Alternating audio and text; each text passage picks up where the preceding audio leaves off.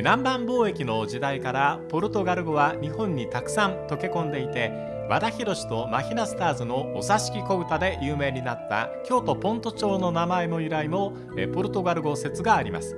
ポンタなら先っぽポントならポイントという意味ですが真相はいかに、えー、ポルトガル語を名前につけるクラブチーム名は今日も誕生していそうです、えー、姿を変えながら言葉はどこの国でも時代でも生きていくものだなと実感します、えー、こんにちは倉敷保雄です、えラジオクラッキー今日はリサーチャーチームコファの代表荒井信さんとお送りします。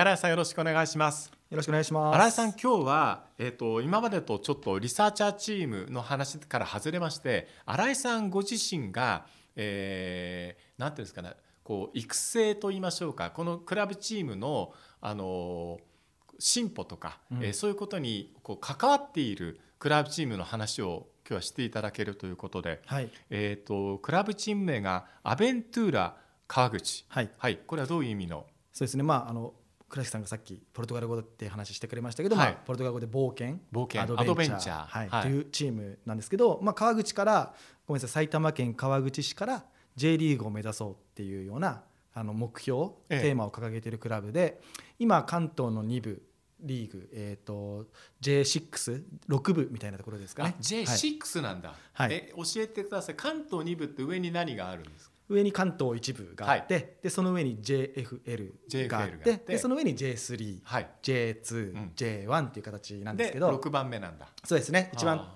あのピラミッドの頂点から考え、ね、数えると6番目ですね。なるほどね、はい、えー、なんかでも天皇杯出ましたよね。はいあのそうですね、えー、2021年に初めて、はい、はい、埼玉県代表として天皇杯に出て、まあ、ちょっと残念ながら1回戦で福井ユナイテッドさんに負けてしまったんですけど、やっぱりすごく大きな一歩で、はい、はい、去年までは去年というかその前までは関東はおろかね埼玉県の一部リーグで戦ってたチームなんで、ええ、はい。まああのそういう意味で言うと大きな進歩。関東2部に上がったことも大きな進歩ですし天皇杯の代表になれたことも、うん、埼玉代表になれたことも大きな進化進歩だと思いますね。なるほどね。はい、あのね普段世界のサッカーを見ていて、はい、でそれもそのチャンピオンズリーグで優勝するようなあるいはワールドカップのリサーチャーもされてましたから、はい、世界一の国になるようなところを普段からこう、えー、調べている新井さんが、あのこういった地域の中の一つのクラブに興味を持って、うん、なぜそこに投資をしようというふうに参加しようとされたのかっていうのを教えてください。はい、あまああの本当に些細なことでやっぱ、ええ、あの当社はやっぱそのサッカーであの整形というかサッカーで皆さん飯を食べてるので会社として、はい、まあ、なのでその日本サッカーにちょっとでも恩返しがしたいという思いで、ええ、まあ、何かできないかなっていうふうに考えていたら、うん、そのまあ自分のまあ会社のある所在地からそのサッカーで J リーグを目指すっていうチームがあるっていうのを知ったので、はい、まず単純に1回話を聞いてみたっていうところからスタートしましたね。でで話を聞いてみたらあの、まあ、本当に J リーグを目指してるっていうことだったんでうん、でまあ、埼玉県川口市って60万人ぐらいあの、まあ、人口がいて、まあ、あのその気になれば多分 J リーグを目指せるぐらいの町の規模なんですね。税制もまあ割とお金も結構まああったりとかするんで。そういうことも関係あるんだまあそうですね、まあ、J リーグ戦うためにはスタジアムも作んなきゃいけないので、えー、そういう意味ではやっぱりそういうところに携われるスタジアム計画に携われるチャンスがもしかしたらあるかもしれないとか、うん、本当にそのうん、ね、自分の孫とかがワールドカップを優勝するようなその目標を作って一緒にアベントゥーラで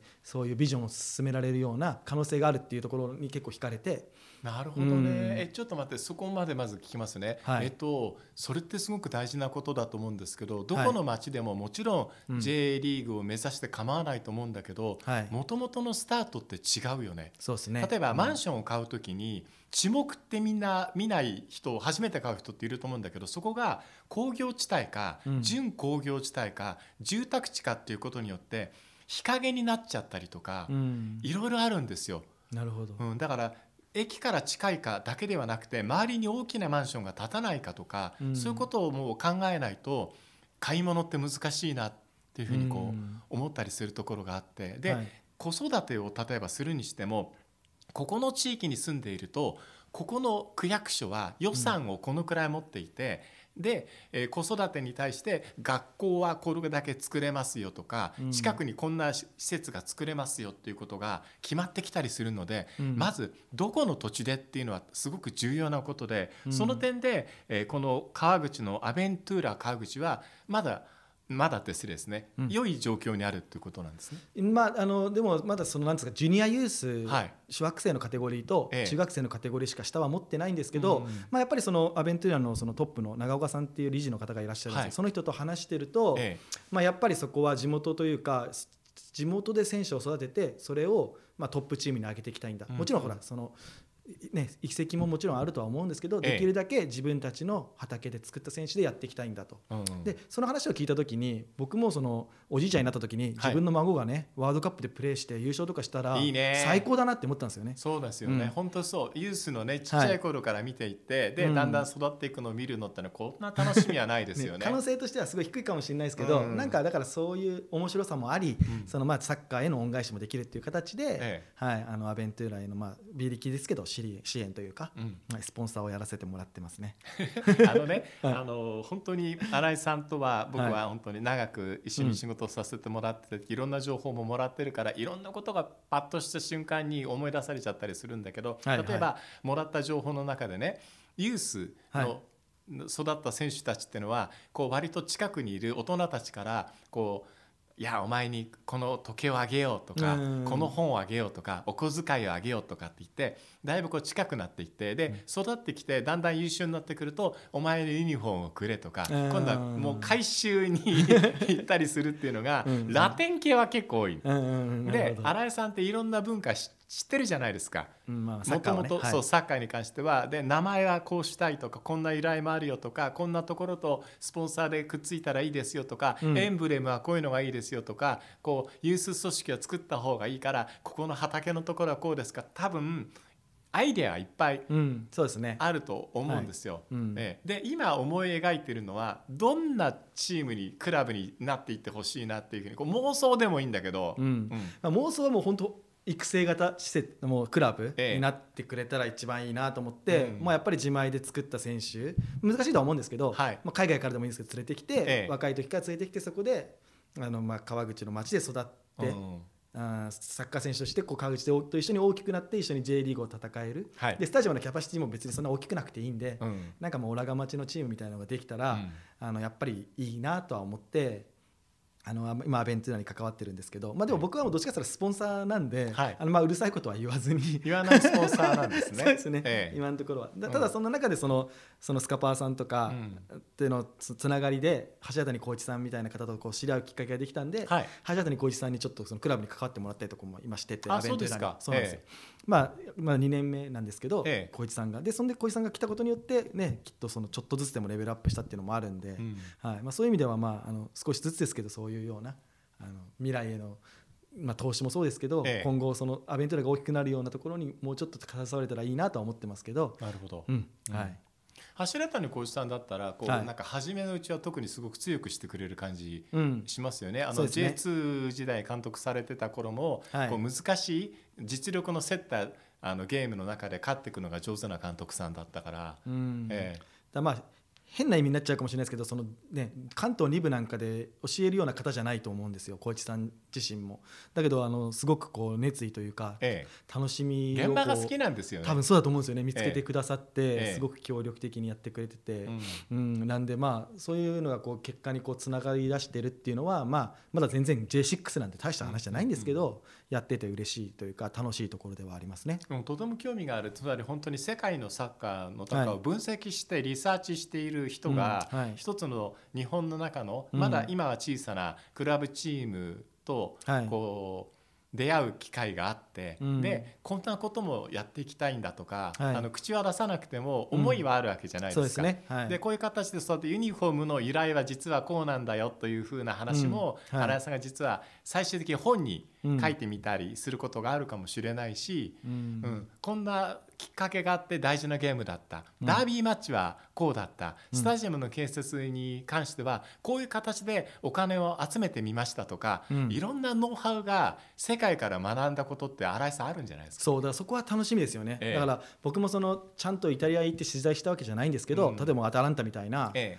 クラブアタランタもまあ集めてる部分はあるんですけど、はい。やっぱ下部組織で育てた選手を上に上げてる、まあうん。J リーグにいっぱいあると思うんですけど、えまあ、そういう例をやっぱりこうリサーチしてね見てるんで、うん。どっかで活かせないかなとか、ええ。うん、なんかサンダーランドとかみたいに、ん。なんかスタジアムの椅子サポーターが直してますとか、はい。なんかそういうのをこう、ええ。どっかしらの形でこうねアベントゥーラに活かせないかっていうのは、まあ、あの日々考えながらやってるんですけど、タイムウェアダービーとか、はい。ああいうところのそのサンダーランドとかニューカッスルの場所っていうのは川口に近いような印象が僕はありますけどね。ああなるほど、うん。うんうんまあ、なんでちょっと多分似てる部分はけ結構あると思うんですけどただまあええ川口はそのまあまだアベントゥーラのこと全然知らないんで。なんでまあだいぶ先は長いのかなと思ってるんですけど、うん。まだあの本気ででも J リーグ目指してるっていうことなんで、ええ。はい、なんでまあできることをやってなんか僕自身もこうなんか楽しみ方をこう楽しみを見つけてるっていう感じなんですけどね。でも面い白いよね。あの面本当に勝手な想像で話すると例えばあの冒険者っていう名前のクラブチームに、例えばボナベントゥーラって選手いたじゃない？はいはいはいはい、はい。え彼も名前そのまま冒険者っていう名前で、うん。じゃあ曲どうしようかとかサポーターソングとか今もあるんだろうけど、はい。これからね例えばあの冒険者っていう原作のアニメで、うん。ガンバの冒険ってあったんだけどあの曲使ってみたりとか、はいはい。こうなんていうんですかいけないうん。ことを吹き込みたい ことがたくさん出てくるぐらいに一つのクラブチームに自分が関わってくると、うん。なんか今まで自分が知っていたサッカーの愛情をはい。注いでみたくなるのは分かります。うん、そうですよね、で選手も割とその元 J 経験者とか一生懸命集めて、ええ。でその川口の地元企業で働きながらサッカーやったりとかしてるんですね。ああなるほど。そうなんですよ。週4サッカーやってるんですけど、うん。もう本当に昼間はサッカーやって夜はあごめんなさい。昼間は仕事して夜はサッカーしてるみたいな。でもう思いっきり地元の企業さんとかに支えられているようなチームなんで、うんまああの本当に J リーグ目指すためには越えなきゃいけない壁がもう見えないぐらいあるとは思うんですけど、はい。まあ、ただそれをこうもし越えれたりとかその壁に立ち向かっている姿っていうのも含めてこうなんか楽しめたらいいなと思って僕好きだなそういうの。あの要するにジャイアントキリングっていう世界の中で、はい。あの昼間あのレジ打ちをやっていた人がうん。夕方試合に出た、あるいはこうブドウ畑で働いていた人たち、あとクリーニング屋さんが来て、はい。あのチームに入って天皇杯で次々と勝ち進んでいったみたいのって、なんかロマンあるじゃない面。白いですよね、ええ。それこそその今アベントゥーラでいうとそのお酒屋さんとかもスポンサーあるんで、ええ。ええ。じゃあクラフトビール選手作って、うん。あの選手のあの背中に入れてみようぜとか、はい。僕適当に今アイデアだけ出してるんですけど、えあの そういうのも面白いじゃないですか。無責任かもしれないですけど、はい。はい、ええ。なんかそういうのもあやっぱ海外サッカーに関わってたんでそういうアイデアというか、そういうアプローチもできるんでなんか面訴訟制度とかにはしないんですか？ああねなんかいいですけどね。できたらね、ええ。はい、うん。訴訟みたいな感じになったらいいですけど、うん。うん。なんでまあちょっとそそこら辺も含めてえどういうふうにこうまず川口の方に知ってもらうかっていうところに今着手してて、ええ。ちょうど今ビラ配りとか、ええ。埼玉県の川口市の駅前でやったりとかしてるんですけどどこまで意味があるか分かんないですよ。はいはい。あとはその小学校回っいいてですよね。スクールじゃないですけど、うん。一応まあ元プロ選手たちが、うん。あのリフティングを見せたりとか、あでもそれ大事だと思う。やっぱあの地元のはい。子どもたちとどう触れ合っていくかって学校関係とかとうん。仲良くなっていったりとかボランティアって初め大変だと思うけど、うん。やっていくとやっぱそう俺たちのチームだって感じになってくると、そうですよね。それはいいですよね。はい、そういうのにこう、そでもそういうのにつながればいいなとかそのね地元の美容室で髪切ってもらって選手のね頭をこうかっこよくしてもらってここで切っそれもてますとかなんかこうガゼッタとかで出てきそうなネタですよね。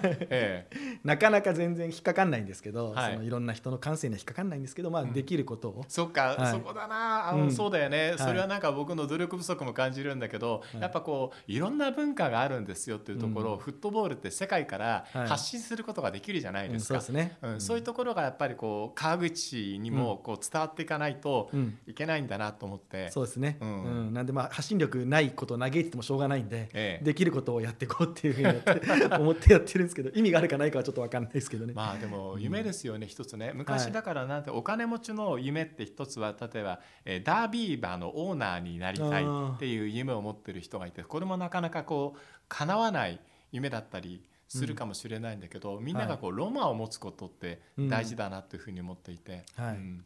いいロマン見つけてよかったですね、はい、ありがとうございます。まだ全然ね、夢半ばというかね、何も達成したわけじゃないんですけど。まだまだ、はい。ね、何もは達成したわけではないっていうのもねサッカーでよく言われる言葉はね,、そうですね。最初は誰だったの？ペップだったのかな、ね、まだ何も手にしてないって言いますよね。うん。いろんな監督さんがいますよね。確かに、うん。まああれですよね。あのその手で言うと新井さんもパルティードはパルティード。試合から試合へ。そうそうそう。ねああいいです一個一個こうあのこの川口のね、はい。アベントゥーラ川口を育てていくためには、まあ、一緒に歩んでいくっていう形なのかな、育てるっていうとちょっと大行な感じになって、うんたくさんの方が参加されているクラブチームだと思うのではい。